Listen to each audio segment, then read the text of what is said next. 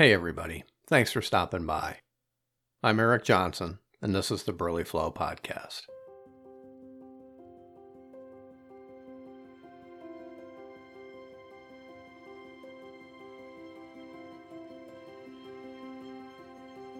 I just wanted to take a moment to thank you for your interest in the podcast and for keeping up with all things Burly Flow.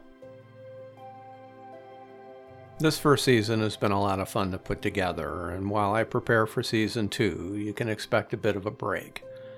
If this were network TV, I'd just rerun the previous episodes, but since they're all here, wherever here is for you, there's not much sense in that.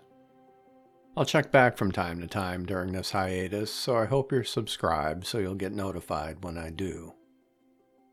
Now, a couple of updates. For those of you who spent time at burlyflow.com, you know about my love of wanders, which are kind of loosely structured trips to explore the places that are convenient to you. The parks, small towns, back roads, and quiet corners that exist wherever you happen to live. To help you get more out of your wanders, I've created the Certified Wander Journal, a handy wander aid that gives you just enough direction to keep you focused but then gets out of the way to make sure the story you tell is absolutely your own. With loose prompts and lineless sections, it provides room to record 50 wanders and gives you the room you need to capture the details you want. And the 20 blank pages at the end are perfect for additional notes, sketches, or continuations of any wanders that go long. I'm using mine to keep a record of the barges that go by, name, date, company, and whether they're going upriver or down. It's really fun when you start seeing repeats. If you wander yourself, check out the bookshelf tag at burlyflow.com and see if this might be something for you.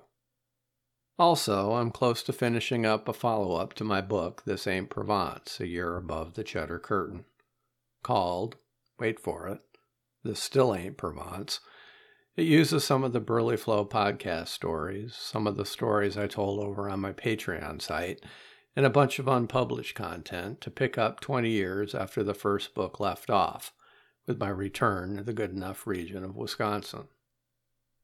I'll keep you posted on the status of this one, and maybe record a special excerpt or two somewhere down the line. I've also got a pretty fun children's book that should be ready soon so if you've got children in your life or any gnome lovers, I've got you covered come Christmas.